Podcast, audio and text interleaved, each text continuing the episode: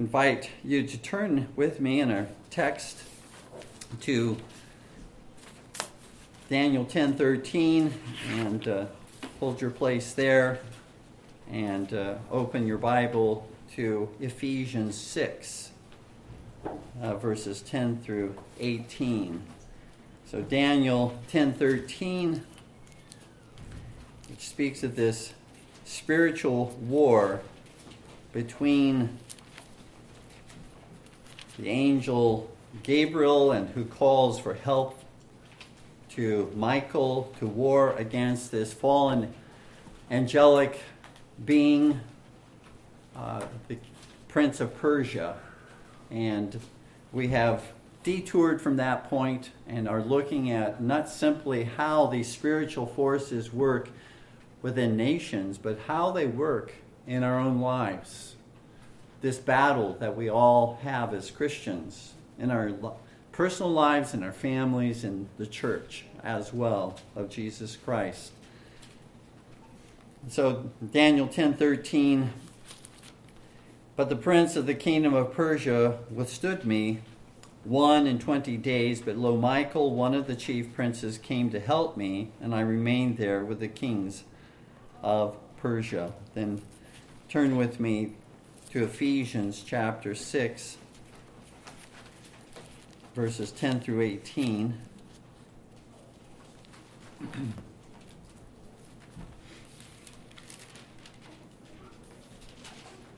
Finally, my brethren, be strong in the Lord and in the power of his might. Put on the whole armor of God that you may be able to stand against the wiles of the devil. For we wrestle not against flesh and blood, but against principalities, against powers, against the rulers of the darkness of this world, against spiritual wickedness in high places. Wherefore, take unto you the whole armor of God, that you may be able to withstand in the evil day, and having done all, to stand. Stand therefore, having your loins girt about with truth, and having on the breastplate of righteousness, and your feet shod with the preparation of the gospel of peace.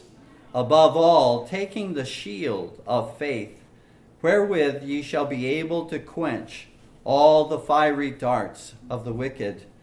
And take the helmet of salvation and the sword of the Spirit, which is the word of God, praying always with all prayer and supplication in the Spirit, and watching thereunto with all perseverance and supplication for all saints.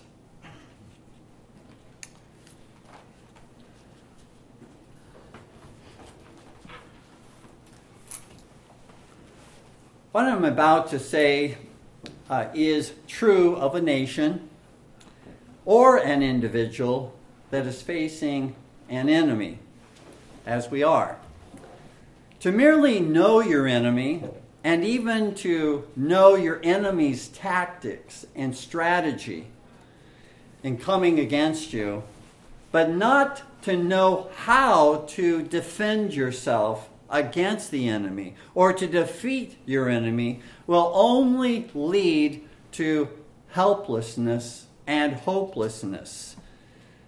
It would almost be better to be ignorant of your enemy and of your enemy's tactics and not to know how you can defend yourself against the enemy, how you can defeat the enemy. Why resist or even try to resist the enemy if there are no resources to win in this battle?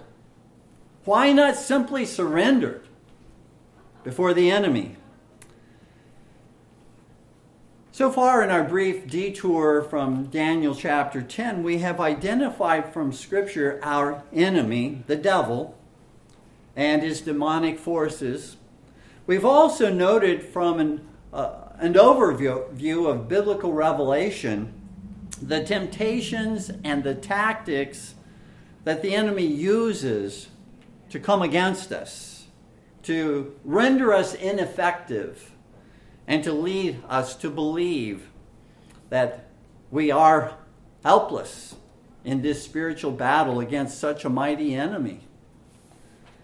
But now our focus turns away from knowing our enemy and knowing his tactics to knowing the resources, the almighty resources, the divine resources that God has given to us in Jesus Christ to defend ourselves against those attacks and those temptations and to overcome even our enemy in this battle.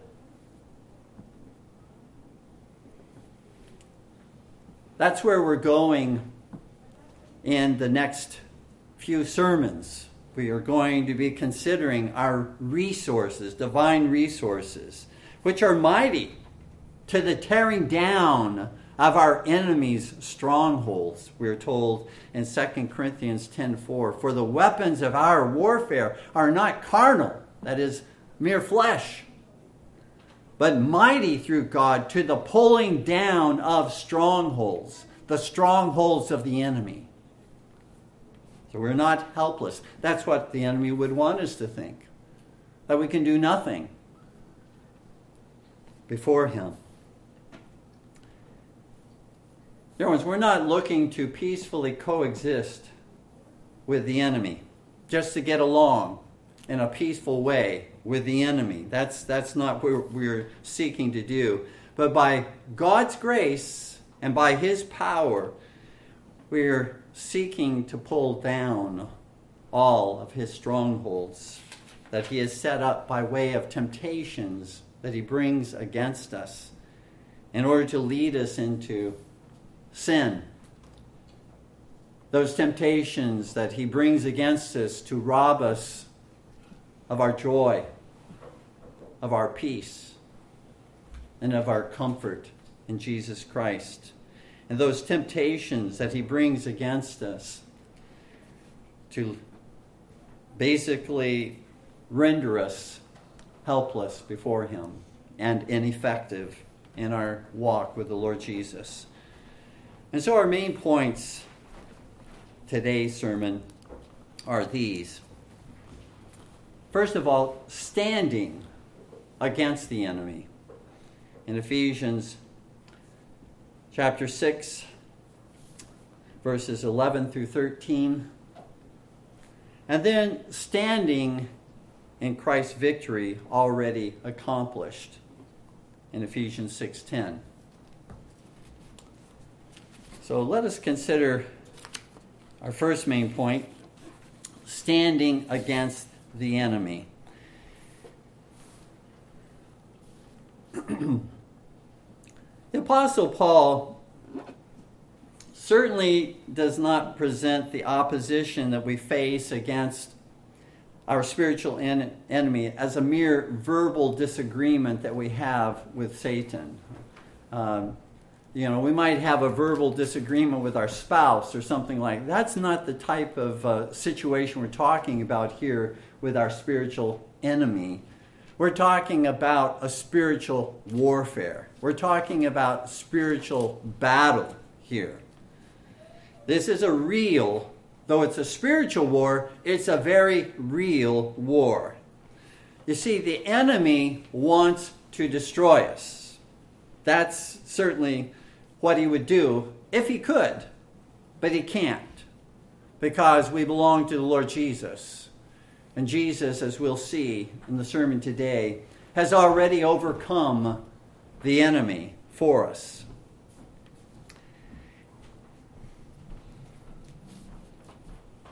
In Ephesians chapter 6, verses 11 through 13, the Apostle Paul clearly warns us that we cannot take this battle against the enemy lightly. That as soon as we begin to take this battle as if no big deal, uh, as something we don't need to worry about, uh, nothing that we need to be concerned about, not that we should worry, but, but be concerned about, uh, that's what the enemy wants us to do, is to downplay the battle because he's much more effective in his subtlety, in his craftiness, and in his deception when we don't take the, the battle seriously. But understand from these verses in Ephesians chapter 6, verses 11 through 13, understand these truths about this battle. This is not just someone of flesh and blood that makes themselves our enemy. This is a spiritual enemy that we cannot see. This is a spiritual enemy that has supernatural power. By that I don't mean that he's more powerful than God. By that I simply means mean that he possesses power beyond that which we naturally possess here upon the earth as supernatural power. Notice what it says in Ephesians 6:12, "For we wrestle not against flesh and blood, but against principalities, against powers, against the rulers of the darkness of this world, against the spiritual wickedness in high places." You see, that's why we need to be ready. That's why we need to be armed for this battle that we face every day because our enemy, being invisible and not needing rest, not needing sleep, because he doesn't have a body, but is a spirit, he can attack us at any time. We, we tend to think that, again, that the enemy only attacks us when we're the most vulnerable and the most weak, whether bodily and ill and sick or spiritually discouraged. Certainly, the enemy takes advantage of those kinds of situations in our life. But I dare say that the enemy also attacks. That's why we have to be always vigilant. Also attacks us when we do not feel vulnerable, when we do not necessarily feel weak bodily or weak spiritually. For example, Job was not feeling very vulnerable when the enemy attacked him. He was doing very well. He was not going through some deep struggle physically or spiritually. He was walking in faithfulness to the Lord when he was attacked. When Peter uh, was tempted to deny the Lord, again, he didn't feel vulnerable at that time. He didn't feel as though he was going through a spiritual battle until the enemy began to again lay into him. He didn't feel as though he was going through a, a very weak period of time in his life. That's why we're taught in 1 Corinthians 10 12, Wherefore let him that thinketh he standeth take heed, lest he fall. So the enemy can attack us when we're bodily vulnerable, spiritually vulnerable, but also when we're not. We can't, we can't just uh, look at this battle in, in that kind of a way. Yes, we need to be ready when we're weak, but we also need to be ready when we're strong.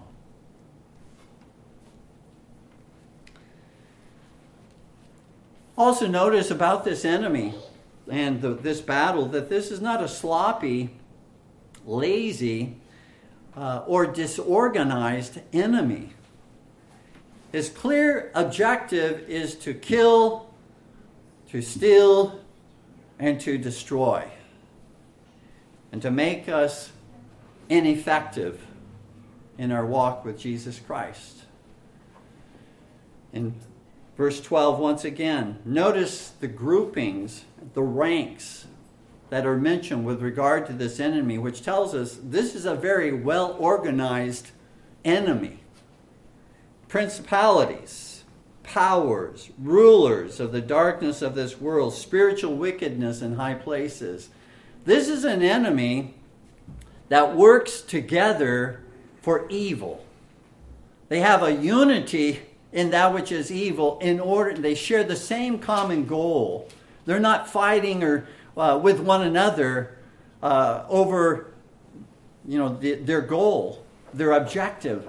That is to destroy us. They're all united together in that. So this is, understand, this is a, a well ordered enemy by way of rank and by way of taking orders and by way of seeking to destroy God's people. But for, again, the grace of God, but for the power of Jesus Christ, uh, we would fall before this enemy.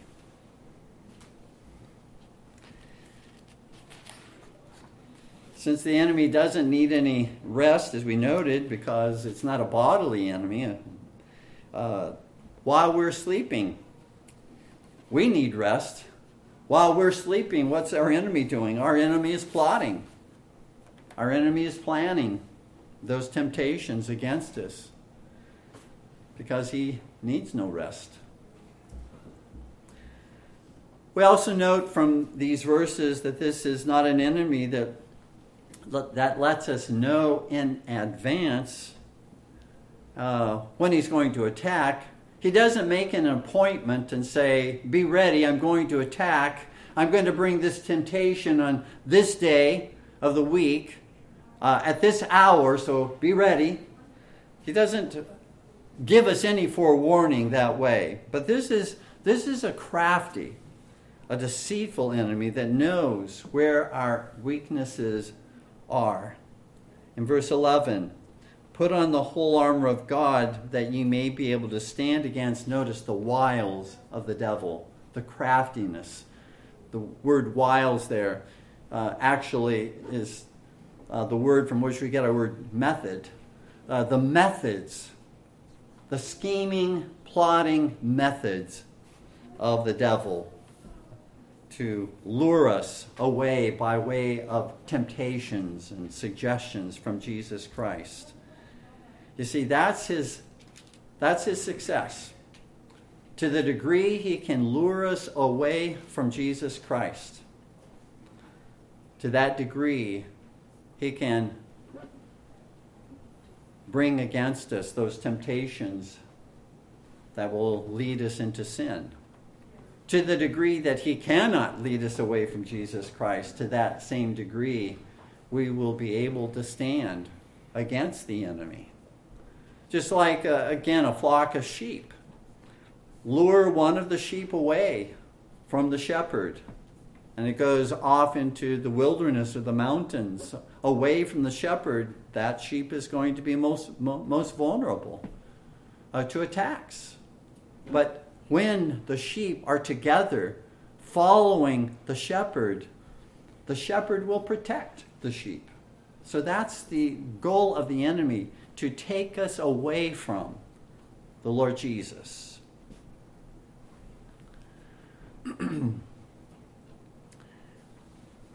And let us, in these verses, also see that spiritual laziness, spiritual apathy, spiritual lukewarmness are not neutral. Uh, they're not indifferent in the Christian life, but are indeed sins. To be lukewarm is not, you know, somewhere in the middle of a sin or not a sin. Uh, no, lukewarmness in our lives, apathy in our lives, spiritual laziness in our lives is a sin. Why? Because, again, it leads us away from Christ.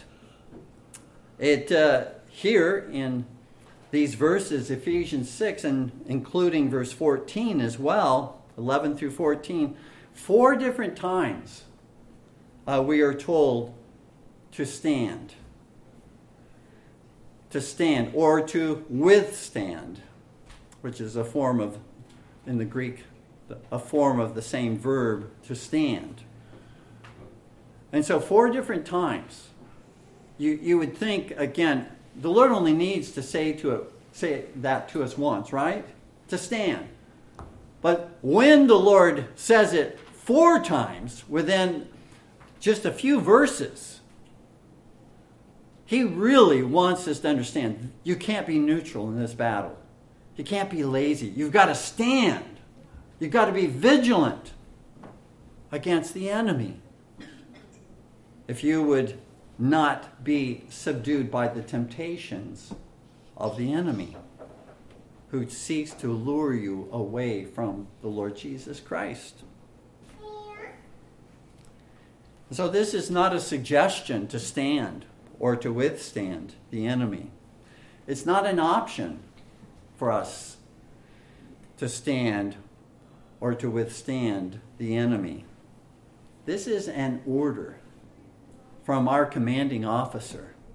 This is an order from our captain. This is an order from King Jesus to stand and to resist this enemy. And to not do so is sin when we do not stand against the enemy.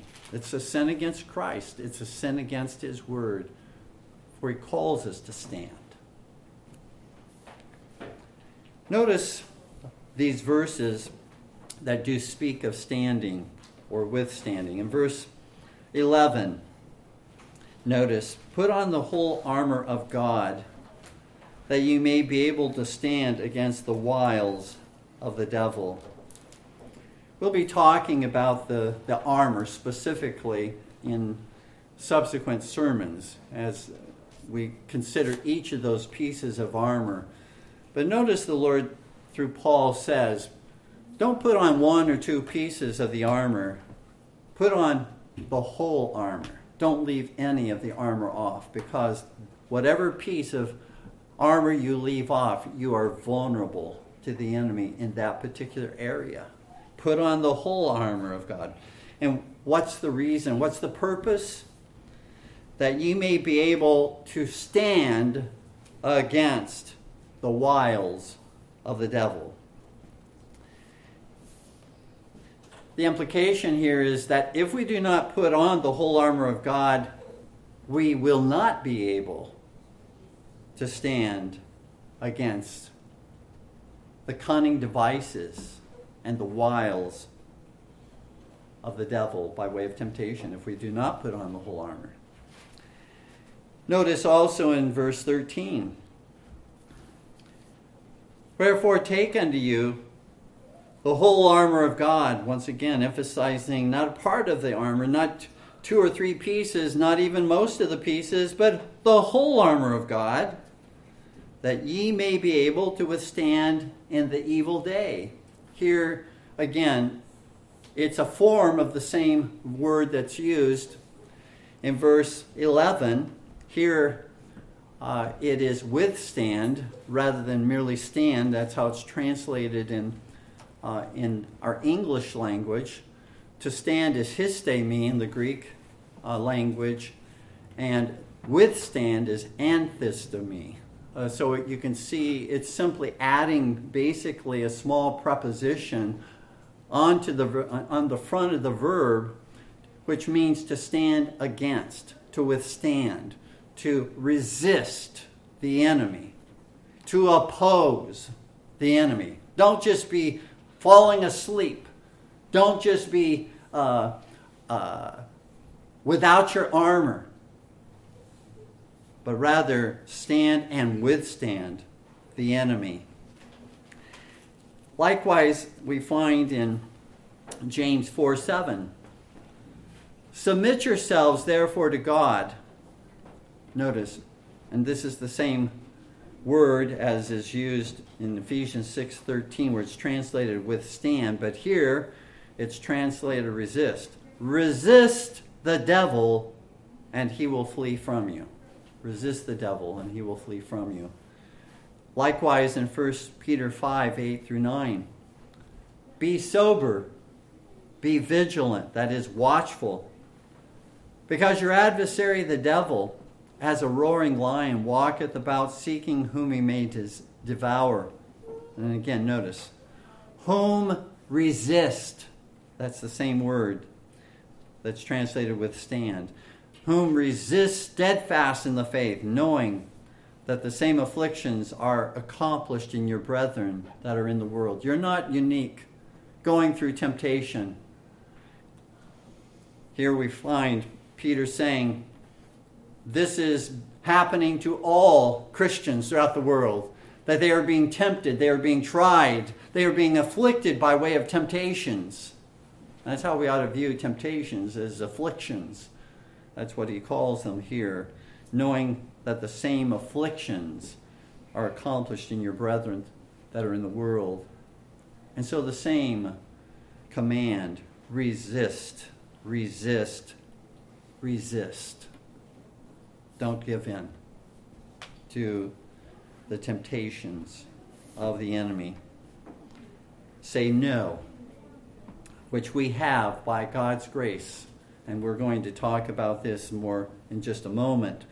But we have the power living and dwelling within us, purchased for us by Jesus Christ upon the cross and through his resurrection, to be able to say no.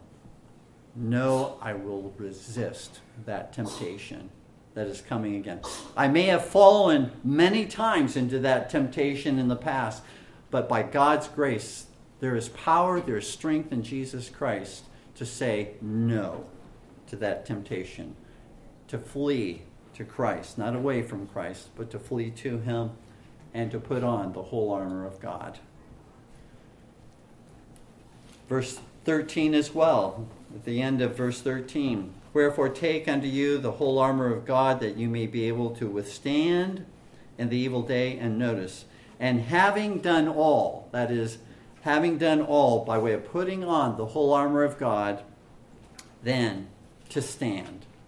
Again, histemi, the same uh, verb that's used uh, in verse 11, histemi, to stand.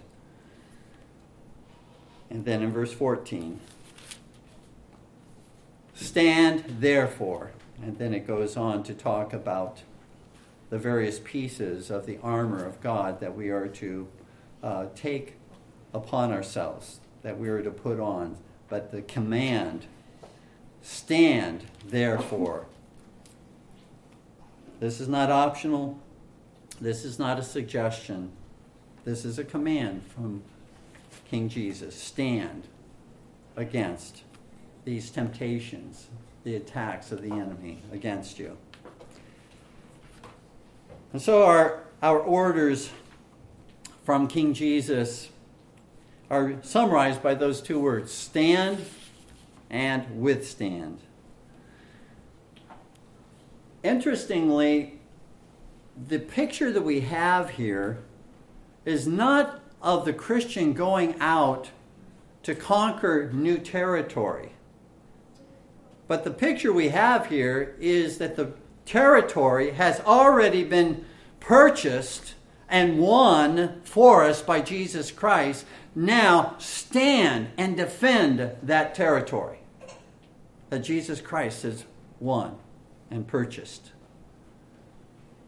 Stand and hold that territory that Jesus Christ has won, whether it's in your lives your own personal lives. Stand and hold that territory that Jesus is Lord of and Lord of your life.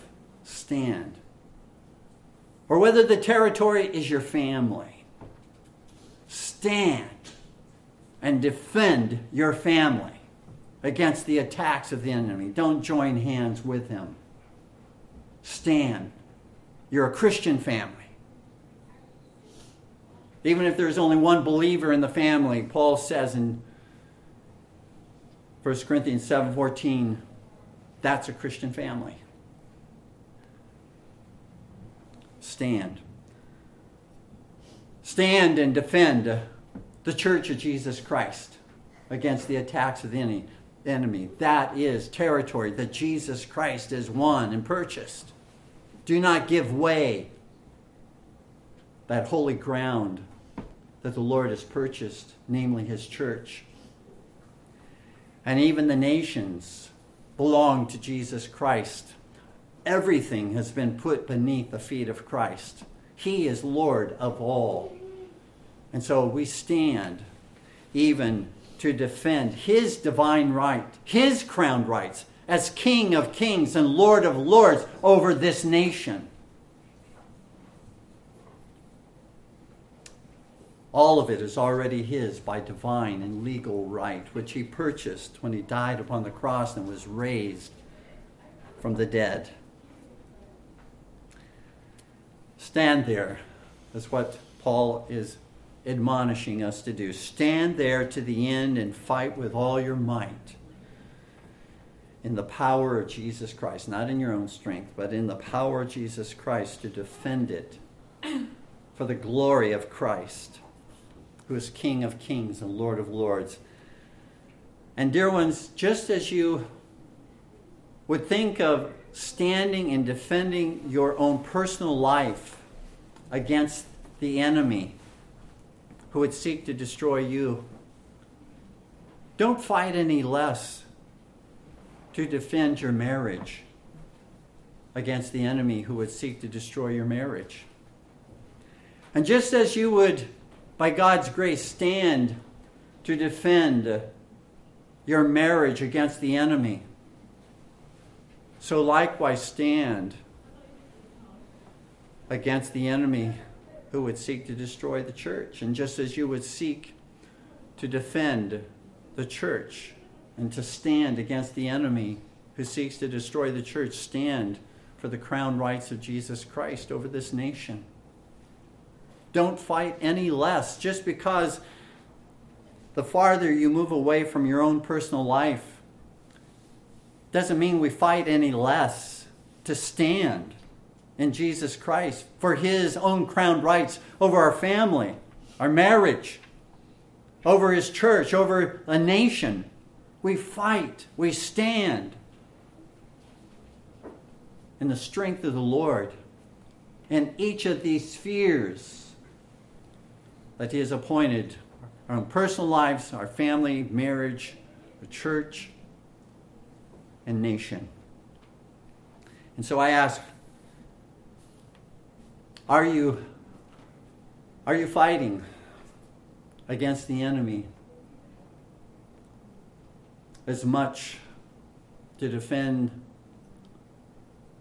Christ's church as you do to fight against the enemy and defend in, in defending your own life against the enemy?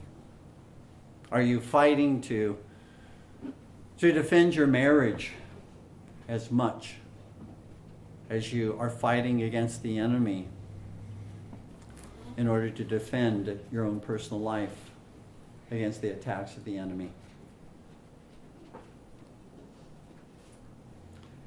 Our second main point standing in Christ's victory already accomplished.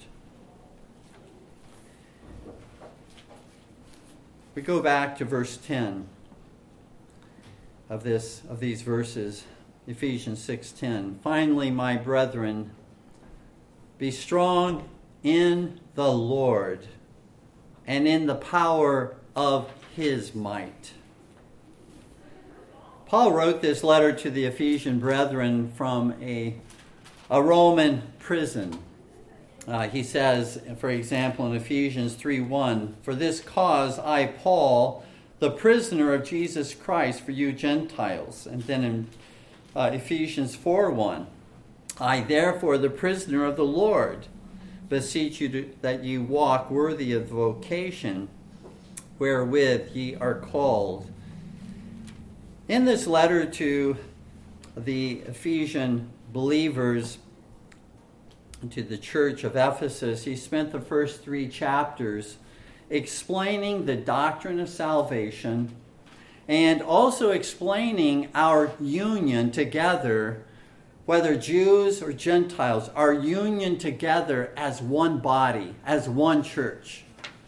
The Lord didn't come in order to set up different churches based upon, uh, again, some antipathy to uh, different nationalities. Certainly, there may be within different nations different churches based upon that culture, based upon that language, and that type of thing. But we are not different. We should be able to worship according to the same doctrine and worship and government of the church. Uh, that is God's Christ's will. We should be able to worship wherever we go throughout the world because we hold to the same doctrine, worship, and, and church government.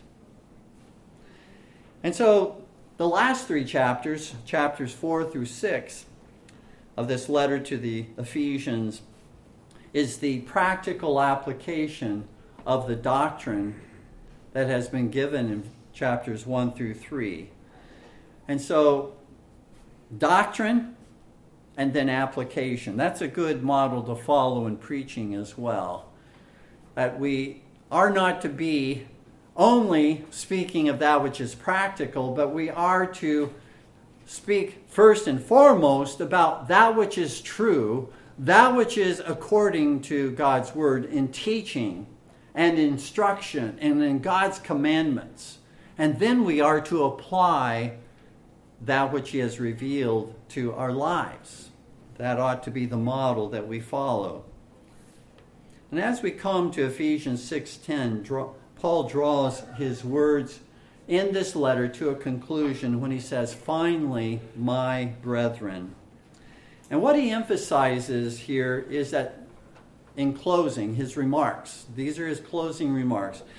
He wants the Ephesians to realize that there is a real spiritual battle. There is a real spiritual enemy that will work to hinder both doctrine and practice, namely the devil and his evil forces.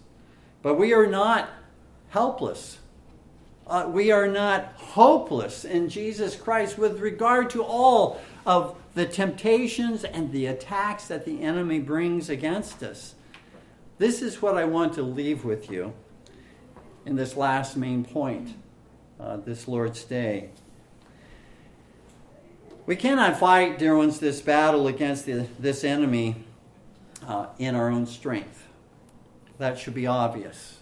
We're not fighting against flesh and blood. We're fighting against these demonic forces. We will lose every time if we think that we can battle this enemy in our own strength. We must be, as Paul says, we must be strong in the Lord and in the power of his might, in verse 10. Now, what does that imply? That, that we are to be strong in the Lord and in the power of his might. What does that imply, practically speaking? Well, it implies a number of things. Let me suggest as we focus upon this before the closing of the sermon today. It implies that Jesus has already won the victory over the devil and that it is by our union with Christ and by our communion with Christ that we are able to access His strength and His power to overcome the enemy. That's what we ought to understand when it says, be strong in the Lord, in union and in communion with the Lord. Be strong by way of being united to Christ and enjoying fellowship and communion with Christ. Be strong in that and in the power of his might. Another implication, it implies, those words imply that Satan is actually the one that is helpless and hopeless. Not we who are Christians who are in Christ and communing with Christ that are helpless and hopeless. You see, that's what the enemy would want us to think, right? Uh, to bring us to that place where uh, we feel as though we can't do anything about the attacks, the temptations, that we're just uh, uh like, uh, like uh, an animal that has a ring through its nose and is being pulled where, wherever the enemy wants to take us. That's what the enemy wants us to think as Christians, but that's not the case. He is actually the one with the ring in the nose. He can only go as far as the Lord Jesus will allow him to go. He is limited, he is bound by the Lord Jesus Christ. You see, it's Christ's power and strength that will tear down all of the enemy's strongholds, as we mentioned in 2 Corinthians 10:4. For the weapons of our warfare are not carnal, but mighty through God to the pulling down of strongholds. Jesus is Lord over all. Yes, Jesus is Lord even over Satan and over all of his demonic forces. You see, Satan does not willingly submit to the authority and to the power of Jesus Christ. He doesn't on his own freely come and just bow down before Jesus Christ. He must submit uh, to Christ's power. He is forced to submit to Christ's power. Just as the demons didn't just willingly come out of those that they possessed during the ministry of the Lord Jesus Christ. They came out screaming because they didn't want to come out, but they had to come out. They had to submit to the authority of Jesus Christ. Another implication is when we hear, be strong in the Lord and in the power of his might, this implies that by Christ's death, Christ's resurrection and Christ's ascension, being enthroned at the right hand of God, that Jesus has already gained victory. Victory as our mediator on our behalf over Satan by his death, resurrection, and ascension.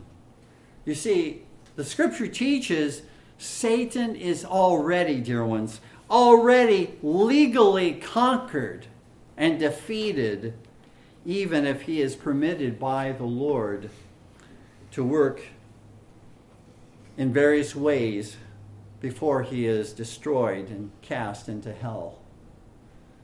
Colossians 2:15 says, "And having spoiled, that is plundered, principalities and powers, that would be all these ranks of, of demonic forces. Having spoiled or plundered principalities and powers, he made a show of them openly, triumphing over them. When did he do that? He did that in his death. He did that in his resurrection. He triumphed over all of his enemies. If it was up to Satan, Satan uh, Jesus would have remained in the tomb he would have remained in the grave. He would not have been raised from the dead. But it wasn't up to Satan because Satan doesn't have the power. He's a creature, he's under the thumb of the Lord God. And so, when it says, and having spoiled, that is, plundered principalities and powers, what's the spoil? What is it that, he, that Jesus spoiled or plundered? It's our souls. It's us. That we were taken out from the kingdom of darkness, taken out from the rule of Satan, and we were brought into his marvelous kingdom, his marvelous light. That's been accomplished already, dear ones. He's already plundered, he's already spoiled his enemy. And Hebrews 2:14 says, "For as much then as the children are partakers of flesh and blood, he also himself likewise took part of the same, that through death he might destroy him that had the power of death, that is, the devil. He died in order to destroy death through his resurrection. That Satan cannot hold that over us any longer. As a fear as something that causes panic in our hearts. He used to be able to do that before we were brought to Jesus Christ, but he cannot do so because he overcame death for us. Dear ones, understand, and this is probably one of the most helpful truths I have found personally to be able to use in my own Christian life in overcoming the temptations that I face, which may not be the same temptations that you faced, though they may be the same temptations that many of you face or have faced as I consider, you know, all the years and I look back over my life. Various kinds of temptations, which I'm not at all um, proud of or thankful, you know, of having fallen into those temptations, ashamed of. And yet, through those failures, God has taught, I believe, me to understand to a much greater degree, and I hope for you as well, the significance of what is taught in Romans chapter 6. Verses 1 through 2, and then verse 6 and verse 14 of the same chapter. What shall we say then? Shall we continue in sin that grace may abound? God forbid. How shall we that are dead to sin live any longer therein? So notice that. We are dead to sin.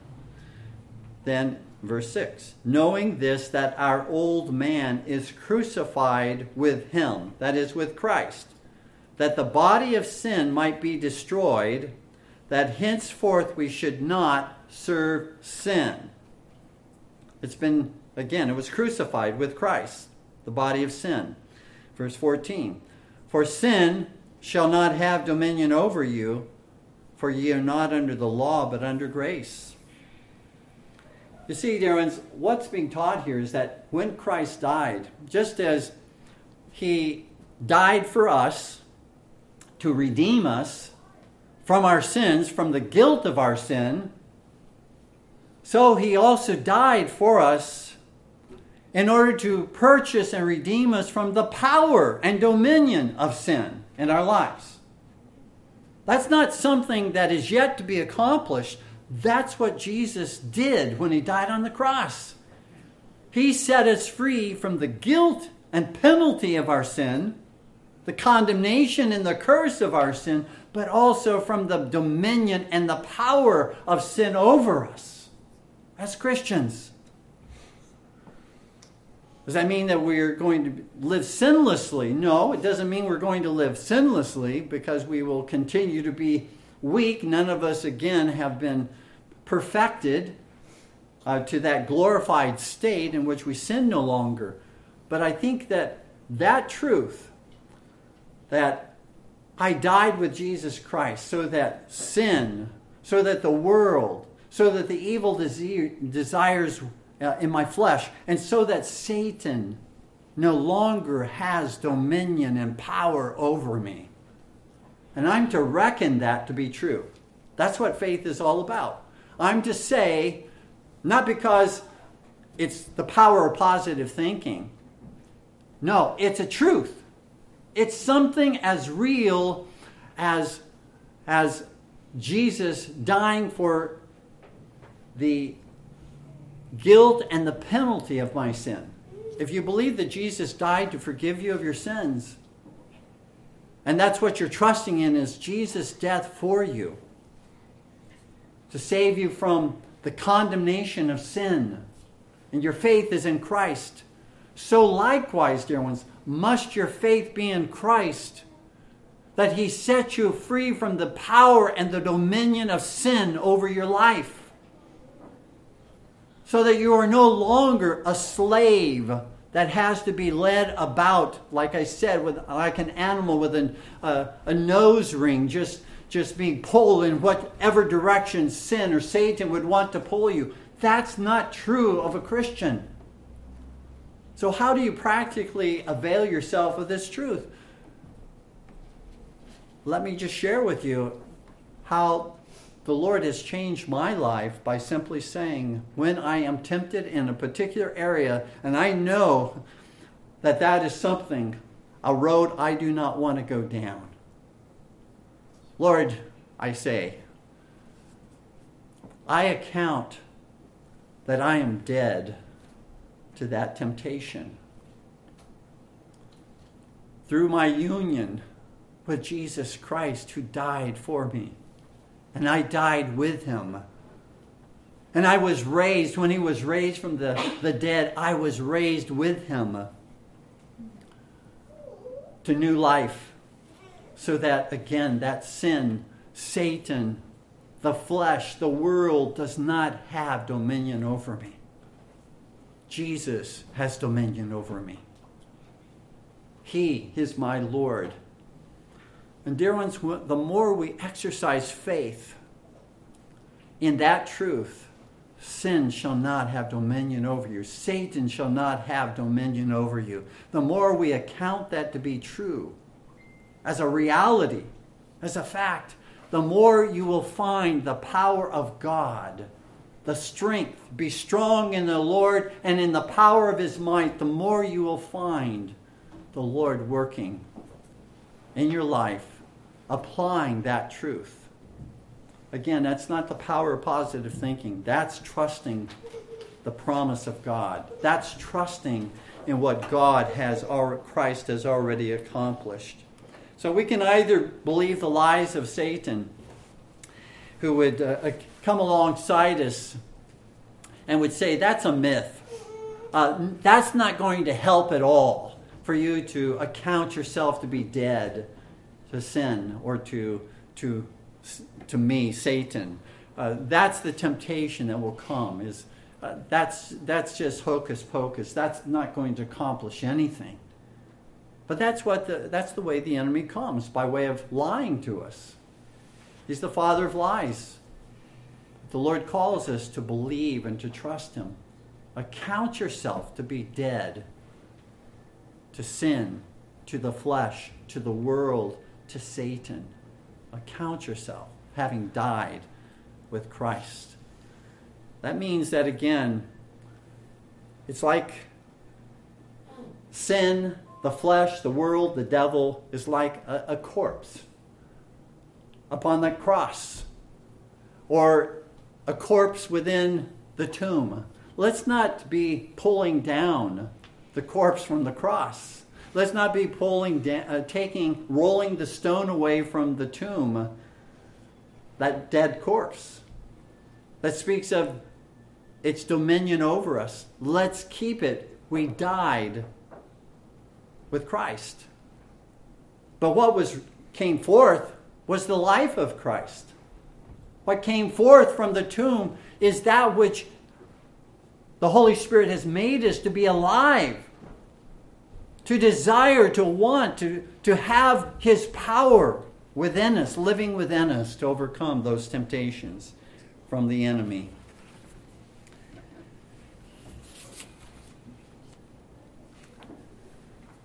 Dear ones, as we as we close, if we continue only to look at our sins and temptations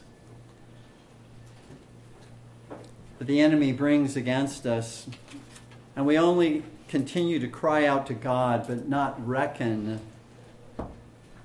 our death to sin and Satan to be legally true, I can talk to you and I can share with you all about the armor of God and how we ought to put it on. And I can describe to you what each of those pieces of armor represents. But, dear ones, if you do not recognize what Jesus has already accomplished in overcoming your enemy, that there is victory, you're not a victim. You are a victor. You are an overcomer in Jesus Christ. If you do not begin there, then all the discussion about the armor of God and putting it on isn't going to matter a whole lot because you see, none of us perfectly puts on the armor of God. Some, sometimes, though we know what armor we ought to put on, we don't put certain pieces of the armor on. And the enemy will, uh, by way of his darts, be able to send those fiery darts by way of temptation to us. That's going to change how we put our armor on. That's changeable in this life and in the circumstances that we face from day to day. But one thing that will never change is that Jesus Christ has already overcome the devil and all of his wicked forces. He is already King of kings and Lord of lords. And I have died with Christ. And I have been raised with Christ. And I have ascended with Christ. That's not going to change. And that's how, ultimately, that we're going to talk about the armor and the importance of putting the armor on. if we don't have this foundation that we've laid in Jesus Christ, be strong in the Lord and in the power of his might, then all the talk about the armor is going to, again, be good, biblical. I think we're going to find that we continue to, to suffer great affliction. As I said, because none of us puts that armor on perfectly.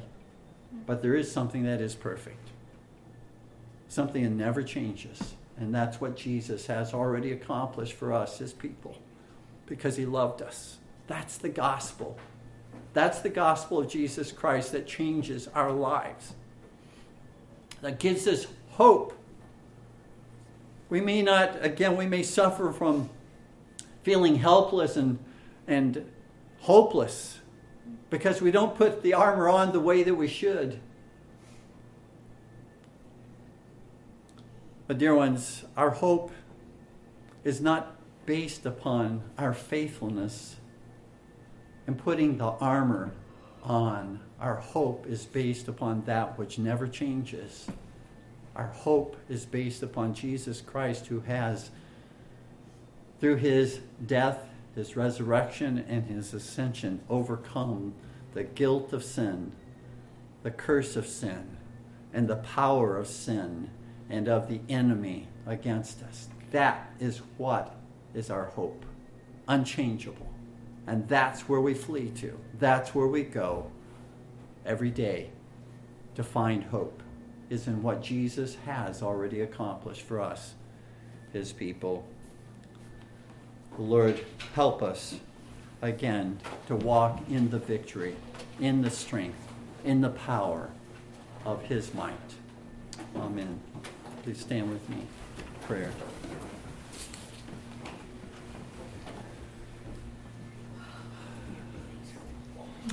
Our glorious God and Savior, how we thank Thee and praise Thee for the hope that we have in Jesus Christ. Not a, a fallible, uncertain hope, but a hope that is absolutely certain because Jesus has already accomplished redemption. He has already accomplished redemption and payment and deliverance for us from the